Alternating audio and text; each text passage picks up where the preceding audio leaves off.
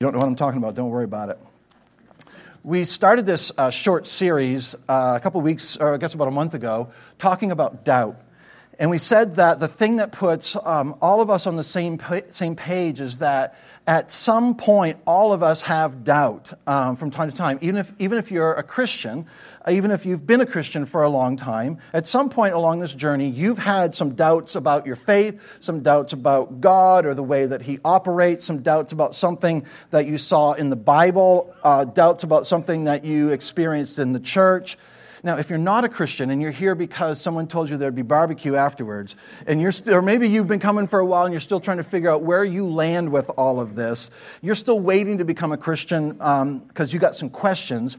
I hope that this morning can be an encouragement to you because if your hesitation is that you think you've got to get all your questions answered and have it all figured out before you become a follower of Jesus, uh, you know, and get rid of all your doubts, uh, then you need to know that even after you become a Christian, even a long ways down the road, there are going to be some things that you don't fully understand, that don't always make sense, and you will experience doubt. And the question isn't, will you have doubt? The real issue is, what do you do with your doubt? So, a few weeks ago in part one, we said that one thing to do with your doubts is you just bring them with you. You just carry them with you. Doubt isn't a reason to abandon Jesus. Doubt isn't a reason to abandon Christianity. Doubt isn't a reason to abandon the Bible, and it isn't a reason to quit on the church. Doubt is something you carry with you. When we talked about how to do that and what that looks like, that I'm just going to carry my doubts with me as I follow Jesus. So, doubt is a normal part of the Christian experience. The issue is, what do you do with your doubt? Then in part two, uh, a couple weeks ago, we looked at the story of John the Baptist. And we talked about the kinds of things uh, that cause us to doubt or that fuel our doubt. And we looked at his story. Things like a new reality, where things around us don't look like they used to look. Sometimes it can be a good environment. Sometimes, uh, you know, opportunity and options. Sometimes it's a bad situation. Uh, and we talked about the tendency for our doubts to really be self centered and we gave some practical suggestions for addressing our doubts. Things like uh, looking back at God's faithfulness, looking out at what God is doing in the world, and looking ahead to what God has promised. So today we're going to continue uh, this conversation and continue to look at an answer to the question, what about doubt? Before we go any further, watch this. I waited and waited and waited for God. At last, he looked. Finally, he listened. And he lifted me out of the ditch. He pulled me from deep mud. He stood me up on a solid rock to make sure that I wouldn't slip. He taught me how to sing the latest God song. Two, three, four.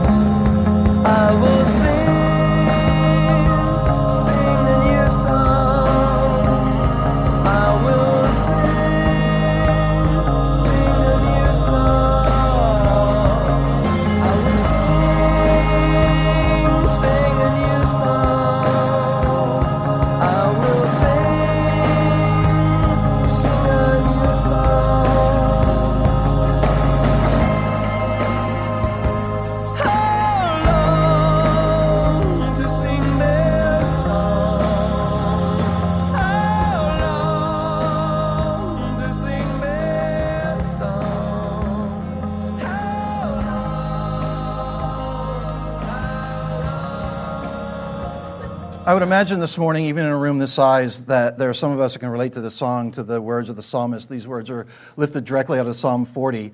And the question is, what do we do with that kind of honesty? Uh, does God really allow or does He really invite that kind of honesty with Him? So this morning, I would propose to you that until you are fully honest with God, you will not experience God fully. It's kind of the premise of my, my talk this morning. That until you are fully honest with God, you will not experience God fully. Until you're fully honest with Him, you just won't experience all of Him like He wants us to in this life. And I think we all know that we'll never really be able to fully experience God in this life until we see Him face to face. But there is this relationship that it seems that He longs to have with us. And just like any human relationship, uh, if you bring 10% of yourself to the relationship, uh, you will experience about 10% of the possibility or the potential of that relationship. If you bring half of yourself, um, you'll experience about half of a relationship. But if you bring all of you, then when you'll experience all of who God is and all that He wants you to experience. Being honest with God allows us to have a closer relationship with Him. And if this is a relationship that He truly desires, and He does, it begins with you and I being honest. Honest with Him about what you're dealing with about how you feel about it, about what you're thinking through, about what you're excited about, about what you're worried about, about what you're frustrated with, what you're wrestling with. And if you can find the courage to be honest with Him, that's when you begin to experience the potential of the relationship that He wants us to have with Him. But uh, realizing that potential really does begin with us. We tend to hang it on God and wonder why we haven't experienced all that He has to offer. We have a, we have a role to play in this. Over the next few minutes, I would hope um, really to convince all of us uh, what really revolves around the word doubt. What about doubt? What about the questions that I have about God? What, what about the questions I have about life, about myself, about what's going on, about what I see around me? Um, what am I supposed to do with all that? And what I think we're going to find is at the end of this, I want to offer you a way to handle your doubt. And you're like, finally, this is like part three. I was hoping we'd get there. We've been saying that Jesus invites us to carry our doubts with us as we follow him and uh, just bring them with you. And that's easier said than done. And I realize that. It's a little simplistic. So, and I realize it's really kind of an incomplete answer to your question. So we want to pursue this a little bit more this morning and see if we can get a little more practical when it comes to carrying our doubt, when it comes to handling our doubt. Um, and, and be ready because even the way that I suggest by the time we're done this morning, uh, you're going to doubt it. You're like, oh, really? That's what you came up with? That's your brilliant solution? Uh, when you hear what I have to say, you're probably going to say, well, that can't really be true. That is way too simple. That can't really work. That might work for you, Todd, with your preacher doubts, because those are big ones, I'm sure. But I don't think that'll work for me, because I got the big doubts, I got the big questions, the big hang ups. You know, I, they would mess you up if you knew what they were. I really do believe that God offers us um, an invitation to bring our doubts uh, with us, to bring our doubts as we follow Jesus, uh, to bring our doubts to Him. And, and then He actually gives us a way to, uh, to, to work through and to comfort and to process our doubt. And it may not answer the doubt, it may not dispel the doubt, but maybe even make sense of the doubts that you and I find swirling around us and in us sometimes. So, for our purposes this morning, I want to give us a, a, a definition of doubt, and I want to define it this way that doubt is when what I feel obstructs what I know. That's our definition for this morning, okay? When what I feel obstructs what I know. When what I feel, the emotion that has surfaced because of what I see, because of what I've been told, because of what I'm experiencing in life, because of what I see my loved ones experiencing in life, or whatever, when it gets in the way of what I know to be true. Have you, I'm just curious, have you experienced any doubt lately? Anybody? I would imagine at some point that you have, and in, in many of us it's, it's recent. I imagine that uh, in whatever area of life where you're struggling with some doubts, may, I don't know, maybe they're surfacing for the first time. Maybe they just keep resurfacing, whatever. But I'm sure that from your perspective, it's a significant thing. It's especially true when it comes to our relationship with God and in that realm where we relate to God. Now, if you're not a Christian, you've been coming to church lately because you're kind of interested in learning more about this whole deal, but the truth is you're not really sure where you stand at this point and what you believe about it. I hope that today will at least be helpful for you to help you see how, just kind of how I believe that God encourages us to handle our doubts. The answer that so many Christians give to people who have significant doubts is it sounds like this well, just believe. Just ignore your doubt and just believe. It's kind of like when Paul says, uh, the Apostle Paul says, uh, understand what the will of the Lord is. Like, thank you, Paul. That is so helpful. You know, it's like, yeah, because I was wondering how, and I'm glad that you just told me just to do, to understand. You know, you've, you've probably done that with your kids and you help them with their homework, right? Or maybe they're trying to help you with their homework. Like, just understand this. And the idea that the answer to doubt is just believe, get over it, that is not helpful. And it's not that easy and it's not that cut and dry.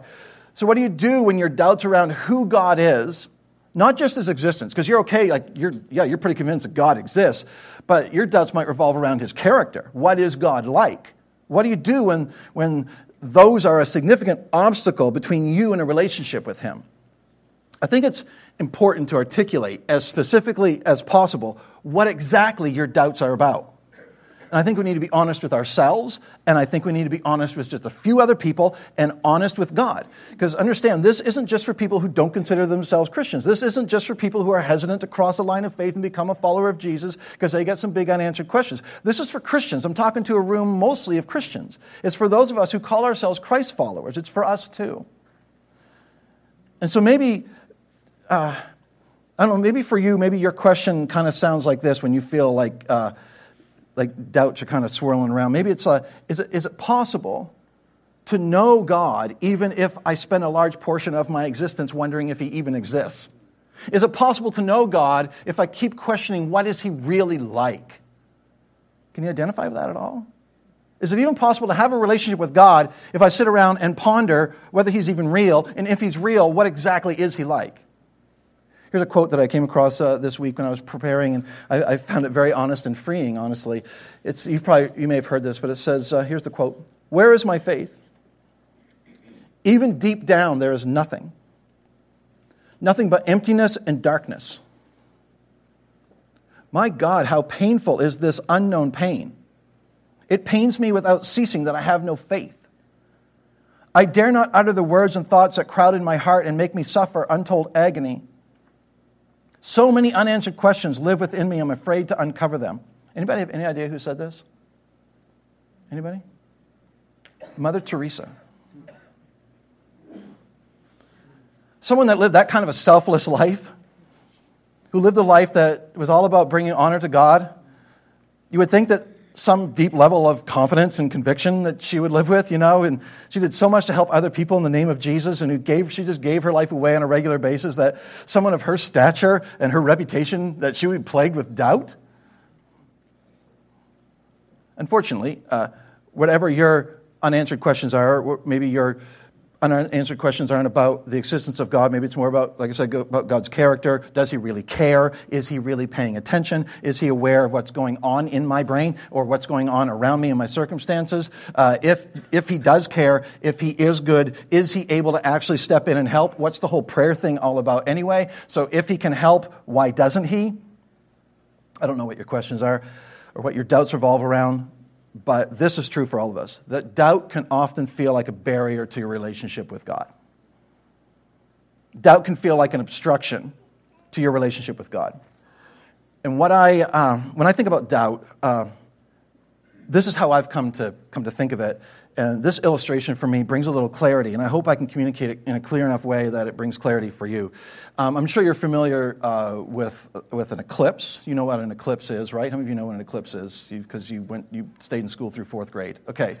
Uh, they, they occur regularly. Interesting that not everybody put their hand up. I'm going to give you a second to Google that. Just Google it real quick so you can kind of get on board with the rest of us. Um, eclipses recur uh, regularly enough that they don't surprise us. They're actually quite predictable. Uh, and yet they're rare enough that we usually want to catch a glimpse of them, right? How many of you like to catch a glimpse of an eclipse anytime that you can? Yeah, that's cool, right? Um, let me just give you an elementary explanation of, and if, and if it's not scientifically spot on, all you scientists, nerds, leave me alone. Let's, uh, so this, we're going to let this, uh, Oops, sorry, I hit the wrong, I hit the wrong button, Stan. Sorry. Hope I'm not messing you up. This we're going to let represent, anybody want to guess? We're going to let that represent the sun. And we're going to let the sun in this illustration represent God. Okay? And then, uh, of course, the other element in the eclipse would be over here, and it's going to be the earth. I drew that freehand. And uh, we're going to let that. We're going to let that represent us. We got another component, right? And it's what? The moon. We're going to put the moon right there. We're going to let that represent our doubt.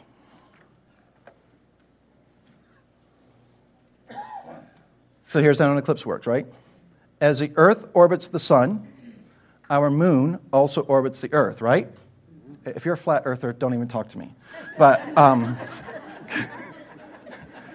I, I was doing some research on this whole thing, just making sure my illustration was accurate, and I came across the stuff you find in that rabbit hole that is YouTube.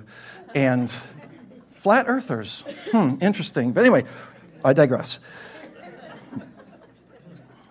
As the Earth orbits the sun, our moon also orbits the Earth, right? And every once in a while, the moon lands right between us and the sun. This is a solar eclipse.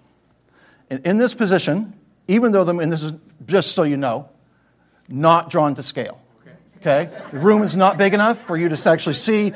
I could have had a little dot over there. That could have been the sun, I suppose. And anyway, uh, even though the Earth, uh, it, the sun is significantly, or back up, the moon is significantly smaller than the Earth, and the Earth is significantly smaller than the sun, because of the way perspective works, it's possible during a solar eclipse for the moon to block the light of the sun from the Earth, right? How many of you ever intentionally experienced a solar eclipse? Okay. How many of you are like, you walk outside at 2 o'clock in the afternoon, you're like, what is happening? The end of days is here. And you're like, you had no idea because you weren't watching the news. Here's the thing, though it never blocks the light from the entire Earth. It doesn't work that way. What it does, is it casts a shadow on a specific place on the Earth. That's why we might experience a solar eclipse while our friends on the West Coast or another part of the globe are completely unaffected. A solar eclipse is quite narrow in its reach. The sun uh, is, is blocked from view, and we are sitting in the shadow of that. And the moon, when the moon comes between us and the sun and blocks the light of the sun, in fact, we can't even see the sun anymore. How many of you think I'm making this whole thing up because you've never, never gone outside? Okay.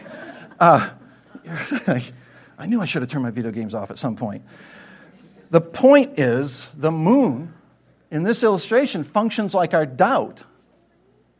Doubt can feel like an obstruction.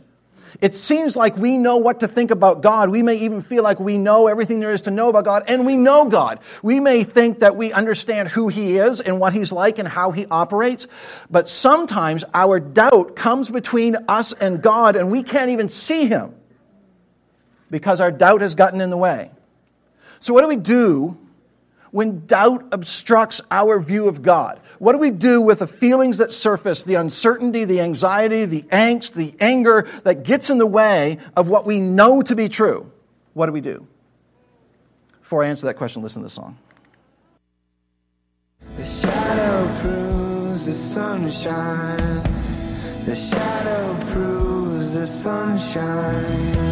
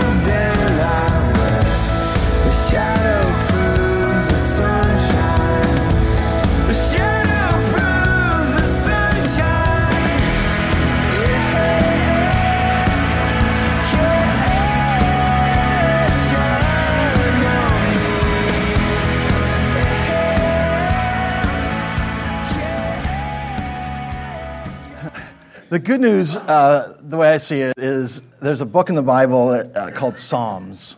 It's a huge book of songs or poetry written mostly by King David, many of them before he became king. And David was an expert when it came to knowing what to do with feelings.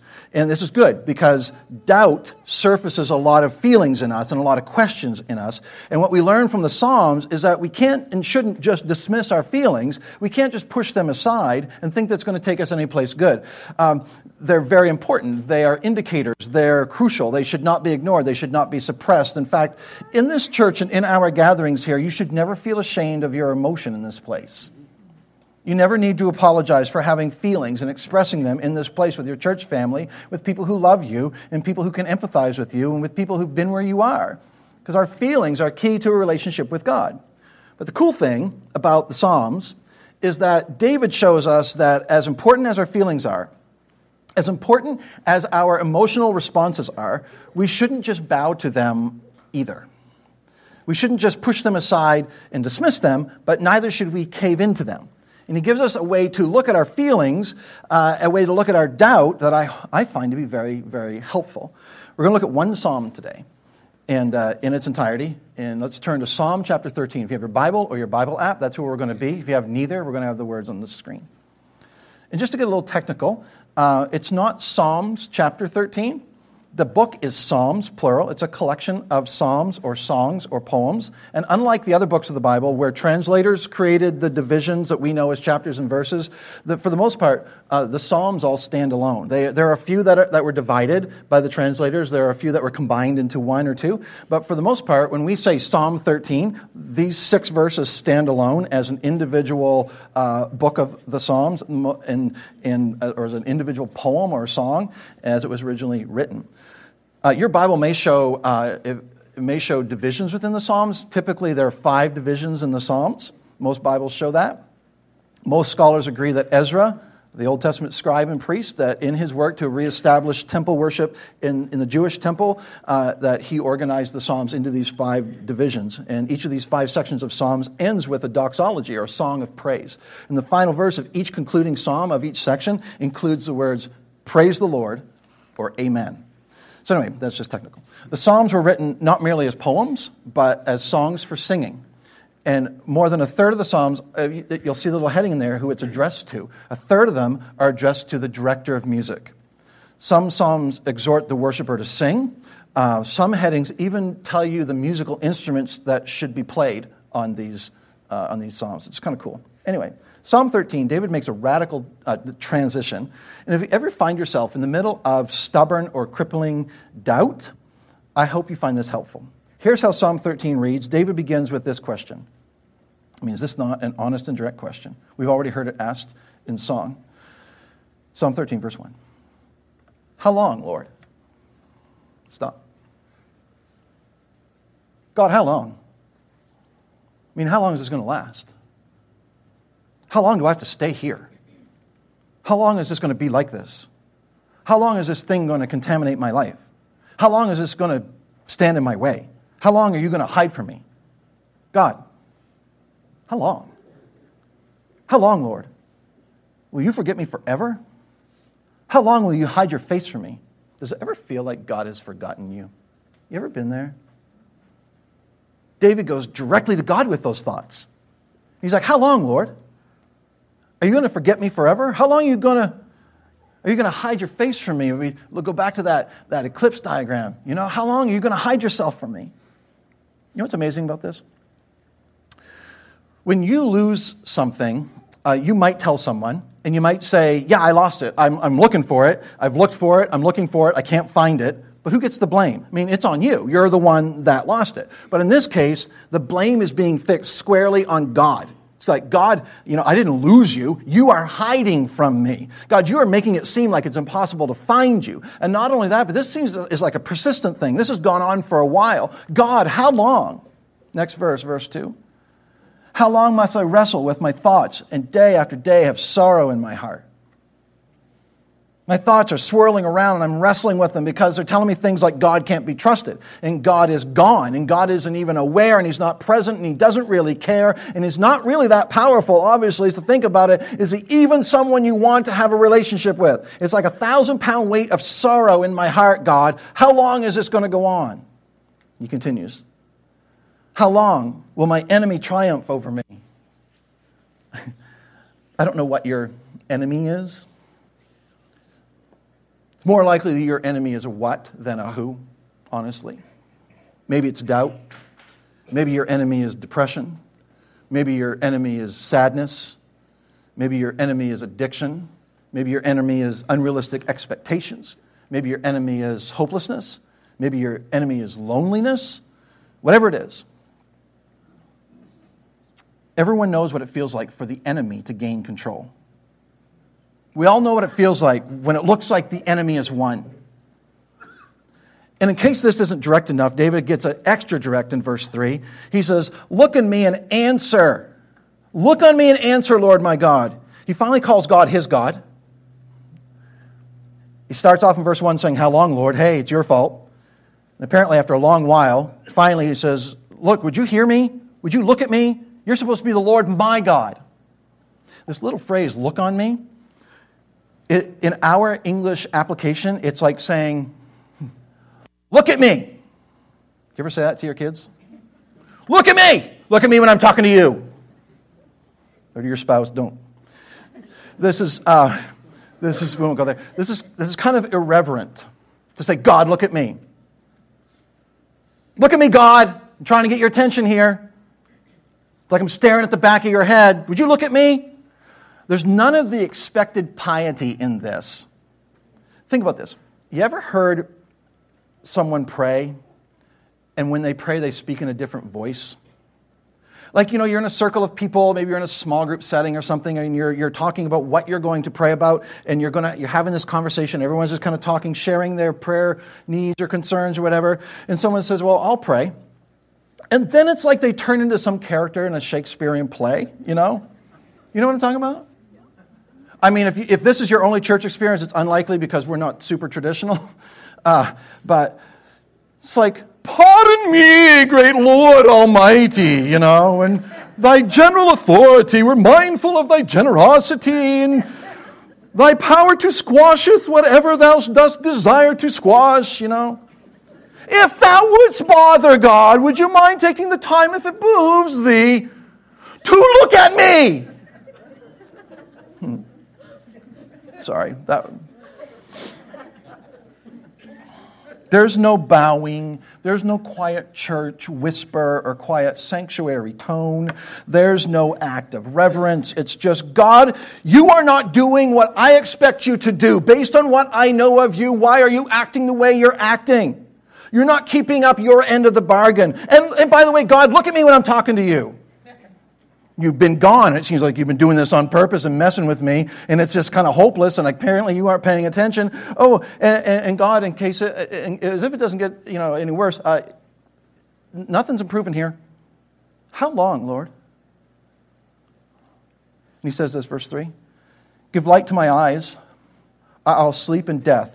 Okay, now, David's being a bit of a drama queen at this point, but in David's situation, if you would read his story, it's very possible that it really was life or death, okay?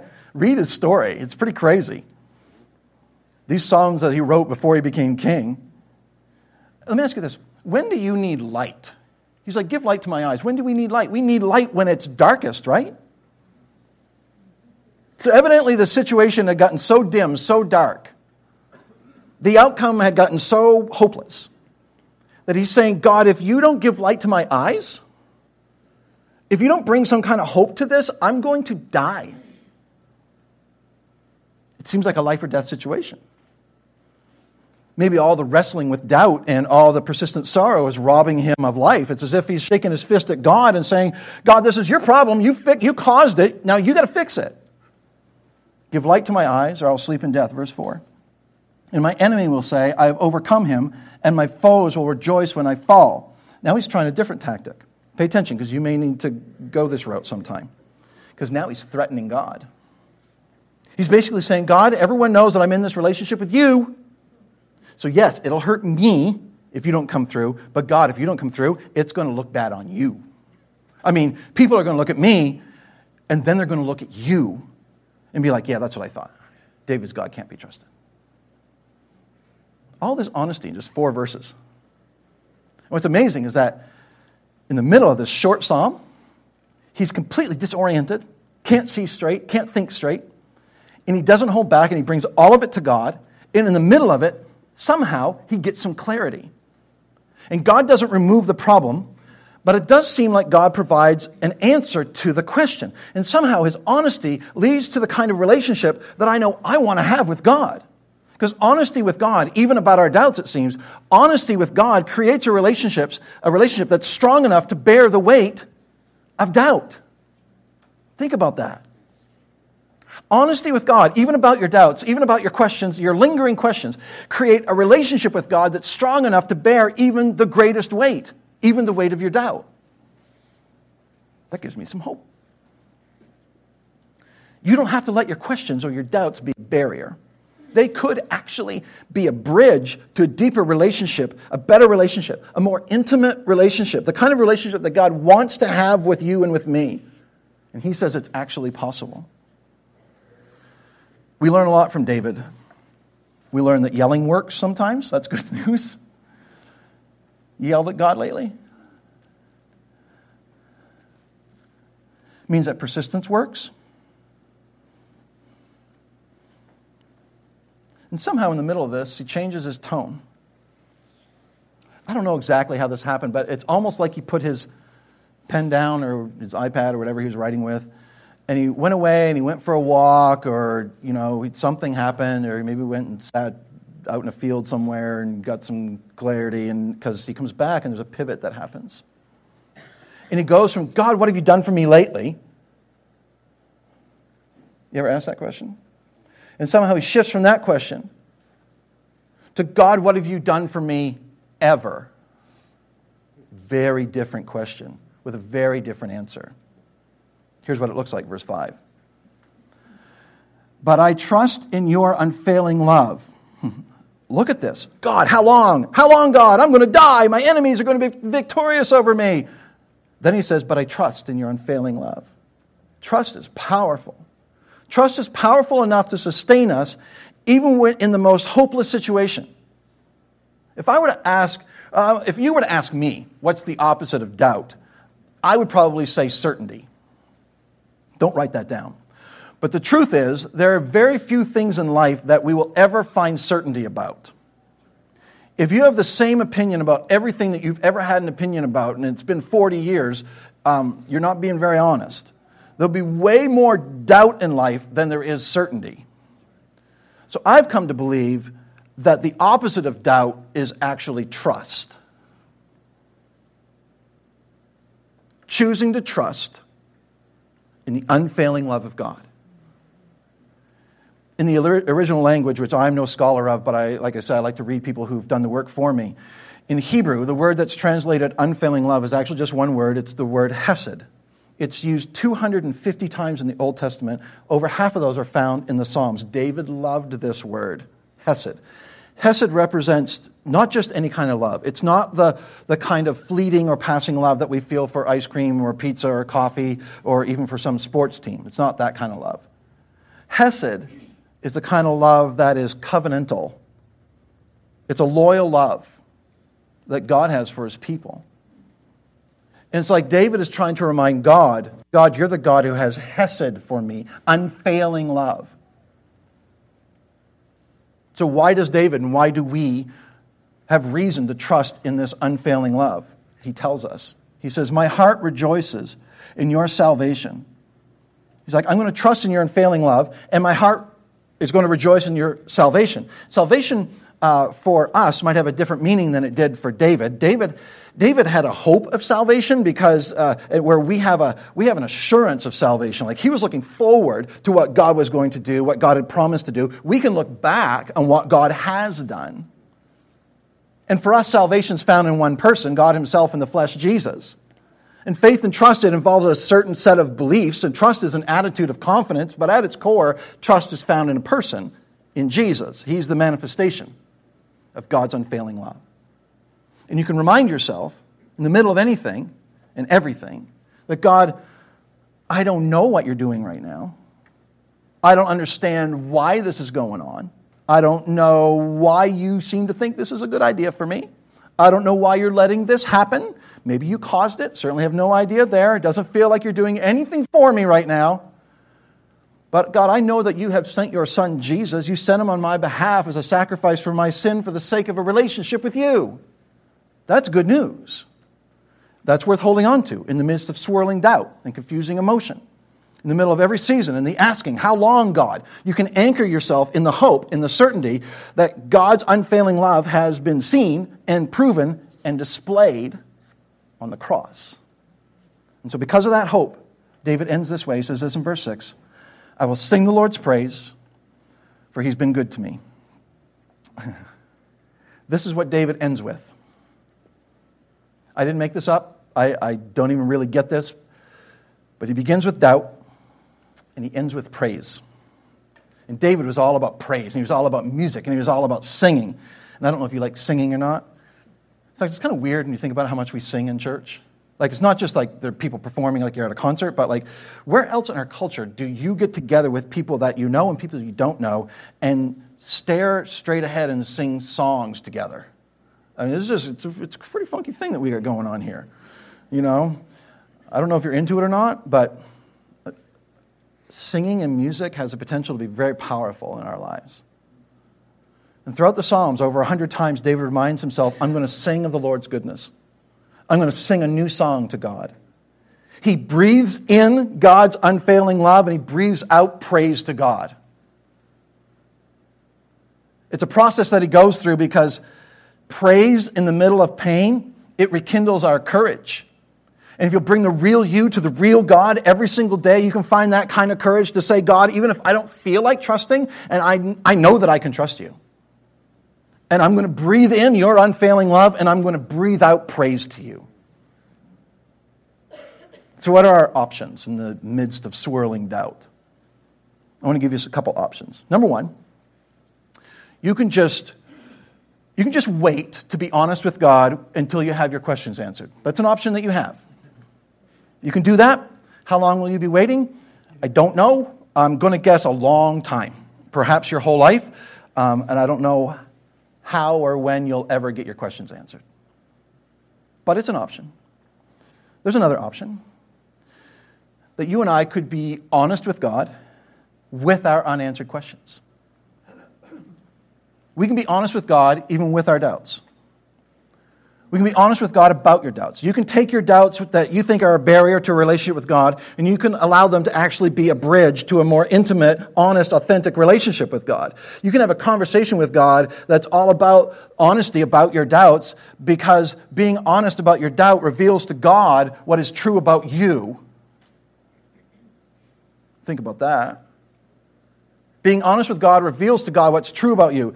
God, this is what I'm struggling with. God, this makes no sense, but this is it's what I'm feeling right now. I don't get it. I don't see what to, I don't know what else to do, and I don't see why this is happening. Maybe you've got a dream that's unfulfilled. Maybe you had a, had a picture in mind and it's not working out. Maybe you had a relationship in mind and it's not right there, and you had a picture of family in mind and it's nowhere close. And maybe you had a career in mind and it's not working out. And maybe you had some financial goals and that's not happening. And maybe sickness has affected your dream, either your sickness or the illness of a loved one. And you can, you can, you can be honest about your doubts because it reveals something to God that's true about you. But as we learn from David, there's a flip side to this coin because he be- begins with this complete and utter honesty with God about his doubts, and he turns it around and he ends with being honest in praise and being honest in praise because somehow praise reminds you what is true about God. See what happened there? Being honest to God about your doubts reveals to God what's true about you, but being honest in praise reminds you what's true about God. Because the truth of the matter is, sometimes, sometimes we can't see them. Would you give me that picture of the eclipse again, Stan, if you would, please? Sometimes we can't see them because we've allowed our doubt to stay right here. For those of you who are big fans of space and astronomy and celestial happenings, you know this is just one kind of eclipse, right? This is a solar eclipse. This is an eclipse that blocks our view of the sun. But there's another kind of eclipse. And if we just let the moon kind of take a journey as it orbits come to come over here, it's coming. Here it comes. Watch this. Magic.